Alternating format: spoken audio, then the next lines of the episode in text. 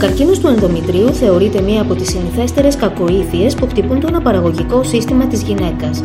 Για τον λόγο αυτό έχουμε μαζί μας σήμερα τον κύριο Βασίλη Σιούλα, χειρουργό γυναικολόγο, διευθυντή Α Κλινικής Γυναικολογικής Ογκολογίας και πρόεδρο Επιστημονικού Συμβουλίου Μητέρα για να μιλήσει στις γυναίκες για όλα όσα θα πρέπει να γνωρίζουν για τον καρκίνο του ενδομητρίου.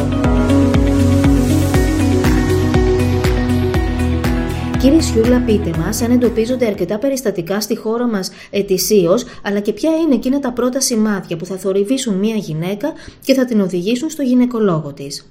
Ο καρκίνος του ενδομητρίου αποτελεί την πιο συχνή κακοήθεια του γυναικείου γεννητικού συστήματος στις δυτικές χώρες. Αυτό ακριβώς συμβαίνει και στην Ελλάδα. Η μέση ηλικία εμφάνισης της νόσου είναι τα 60 έτη. Είναι πολύ πιο σπάνιο να βρούμε καρκίνο του ενδομητρίου σε μια γυναίκα μικρότερης ηλικίας και δι πριν από την εμεινόπαυση. Τα συχνότερα συμπτώματα που θα οδηγήσουν τη γυναίκα στο γυναικολόγο είναι η επανεμφάνιση κολπικής αιμόριας στην εμεινόπαυση. Αν πρόκειται για γυναίκες μικρότερης ηλικίας που βλέπουν ακόμα περίοδο, οποιαδήποτε αύξηση της ποσότητας του αίματος ε, στη διάρκεια της περίοδου, περισσότερες μέρες περίοδου ή εμφάνιση αίματος μεταξύ των δύο περίοδων αποτελούν καμπανάκια για να το συζητήσει με τον γυναικολόγο της. Ειδικά αν είναι μια γυναίκα που έχει προδιαθεσικούς παράγοντες για την εμφάνιση καρκίνου του ενδομητρίου. Ποιοι είναι οι προδιαθεσικοί παράγοντες; Υπάρχουν συγκεκριμένες καταστάσεις που αυξάνουν την πιθανότητα μια γυναίκα να εμφανίσει καρκίνο του ενδομητρίου. Χαρακτηριστικά είναι η ηλικία. Είναι μια νόσος η οποία εμφανίζεται μετά την εμεινόπαυση στη συντριπτική πλειονότητα των περιστατικών. Άλλος μείζον προδιαθεσικός παράγοντας είναι η παχυσαρκία. Γυναίκες οι οποίες έχουν αυξημένο σωματικό βάρος έχουν πολύ μεγαλύτερη πιθανότητα εμφάνισης καρκίνου του ενδομητρίου στο απότερο μέλλον. Είναι το σύνδρομο των πολικιστικών οθικών όταν η κύρια εκδήλωσή του είναι η διαταραχή του κύκλου. Αν δηλαδή μια κοπέλα εμφανίζει περίοδο σε πολύ αραιά χρονικά διαστήματα, το ενδομήτριο, το εσωτερικό της μήτρας της, ε, βρίσκεται υπό τη συνεχή επίδραση στρογόνων με ό,τι αυτό μπορεί να συνεπάγεται στο απότερο μέλλον οι ορμονικές θεραπείες που χρησιμοποιούν κάποιες γυναίκες μετά την εμεινόπαυση εφόσον περιορίζονται μόνο στη λήψη ιστρογόνων και δεν παίρνουμε και την προγεστερόνη για να αντισταθμίσει τη δράση των ιστρογόνων, είναι τα κληρονομικά σύνδρομα, όπως είναι το σύνδρομο Lynch και τέλος ένα φάρμακο το οποίο πολλές φορές χορηγείται σε γυναίκες με ιστορικό καρκίνο του μαστού γιατί βοηθάει πολύ στη συγκεκριμένη νόσο, είναι η ταμοξιφένη, εφόσον την παίρνουμε για πάρα πολλά χρόνια και είμαστε σε ηλικίες μεγαλύτερες των 50 ετών. Πείτε μας τώρα πώς γίνεται η διάγνωση του καρκίνου του ενδομητρίου. Το σύνηθε σενάριο είναι ότι η γυναίκα θα εμφανίσει είτε διαταραχές της περίοδου πρώτης εμεινόπαυσης με τη μορφή της αιμορραγίας, είτε να ξαναδεί αίμα μετά την εμεινόπαυση, κάτι το οποίο προφανώς δεν είναι λογικό και αναμενόμενο. Σε αυτή την περίπτωση η γυναίκα πρέπει να κινητοποιηθεί. Θα πάει στον γυναικολόγο της, ο οποίος καταρχήν θα την υποβάλει σε ένα γυναικολογικό υπερηχογράφημα. Μέσα από αυτή την εξέταση θα αξιολογήσει το πάχος του ενδομητρίου. Όταν ξεπερνάει το επίπεδο ανησυχίας, τότε θα προτείνει στη γυναίκα να πάρει βιοψίες από το ενδομήτριο. Ο πιο σύγχρονος τρόπος για να πάρουμε βιοψίες από το εσωτερικό της μήτρας είναι η στεροσκόπηση. Να βάλουμε μια κάμερα δηλαδή στο εσωτερικό της μήτρας, να δούμε με τα μάτια μας τι πραγματικά συμβαίνει, να επιλέξουμε το πιο ύποπτο σημείο για να έχει την νόσο και να πάρουμε στοχευμένες βιοψίες από εκεί. Και βέβαια, τελειώνοντας την ιστεροσκόπηση, θα κάνουμε και τη διαγνωστική μας απόξυση, όπου με βιοψίες περιμετρικά από την επιφάνεια της ενδομητρικής κοιλότητας θα είμαστε ακόμα πιο σίγουροι για τη διάγνωσή μας. Σε ποιο ποσοστό υπάρχει κληρονομικότητα στον καρκίνο του ενδομητρίου; Ο καρκίνος του ενδομητρίου είναι κληρονομικός σε ποσοστό μεταξύ 5 και 10%.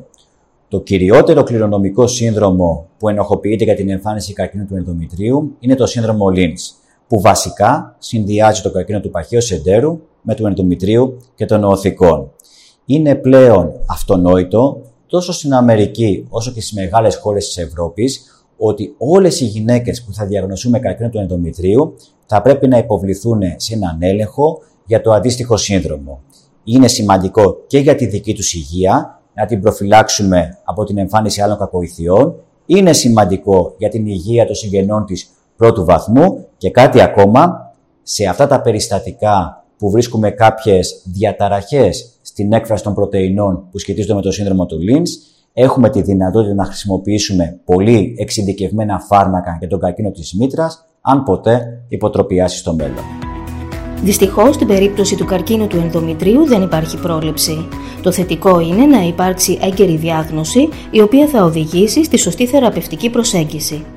Η θεραπευτική προσέγγιση είναι πάντοτε χειρουργική. Τι περιλαμβάνει αυτή; Ο θεμέλιος λίθος της αντιμετώπισης του καρκίνου του ενδομητρίου είναι η χειρουργική αφαίρεση ε, της μήτρας μετά του τραχύλου, των σαλπίκων και των οθικών. Από εκεί και πέρα, ανάλογα με τα επιμέρους χαρακτηριστικά της νόσου, τόσο σε επίπεδο ε, ιστολογικής εξέτασης όσο και σε επίπεδο απεικονιστικών εξετάσεων, πρέπει ο γυναικολόγος οκολόγος να συμβουλέψει κατά πόσο θα χρειαζόταν και αφαίρεση λεμφαδένων ή όχι. Σε πιο ακραίες περιπτώσεις που η νόσος είναι αρκετά προχωρημένη, τα χειρουργεία έχουν ως στόχο να αφαιρεθούν όλες οι μεταστατικές αιστείες από την κοιλιά μιας γυναίκας, αλλά πρακτικά αυτές είναι λίγες και σπάνιες περιπτώσεις. Ποια είναι τα πλεονεκτήματα της τεχνικής του λεμφαδένα φρουρού; Τα παλιά χρόνια, όταν χρειαζόταν να κάνουμε λεμφαδενεκτομή, βγάζαμε 20-30 λεμφαδένες ε, προκειμένου να τις αξιολογήσουμε για πιθανές μεταστάσεις.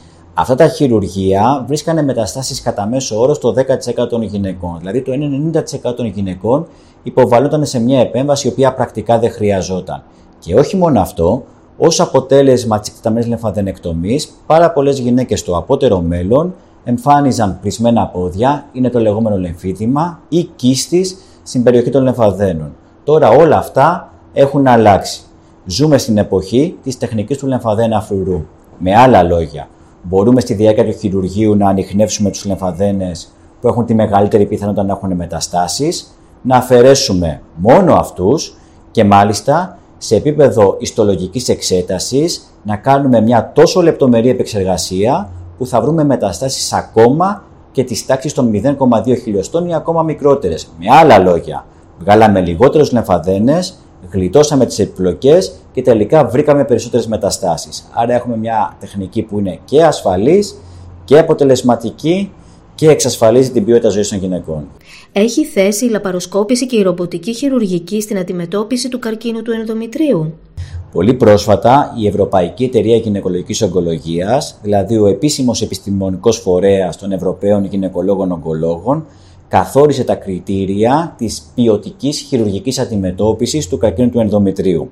Με βάση λοιπόν τα δικά τους ποιοτικά κριτήρια, το 80% των ασθενών με καρκίνο του ενδομητρίου πρέπει να χειρουργούνται λαπαροσκοπικά ή ρομποτικά.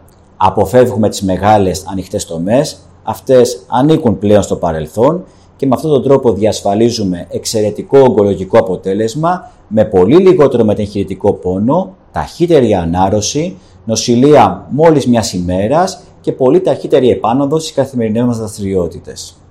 Πείτε μας τώρα αν μια γυναίκα γύρω στα 30 διαγνωστεί με καρκίνο του ενδομητρίου, η οποία όμως δεν έχει τεκνοποιήσει. Ποιες είναι οι επιλογές που έχει; Η διατήρηση της γονιμότητας σε μια γυναίκα μικρής ηλικίας που έχει διαγνωστεί με καρκίνο του ενδομητρίου είναι πλέον εφικτή.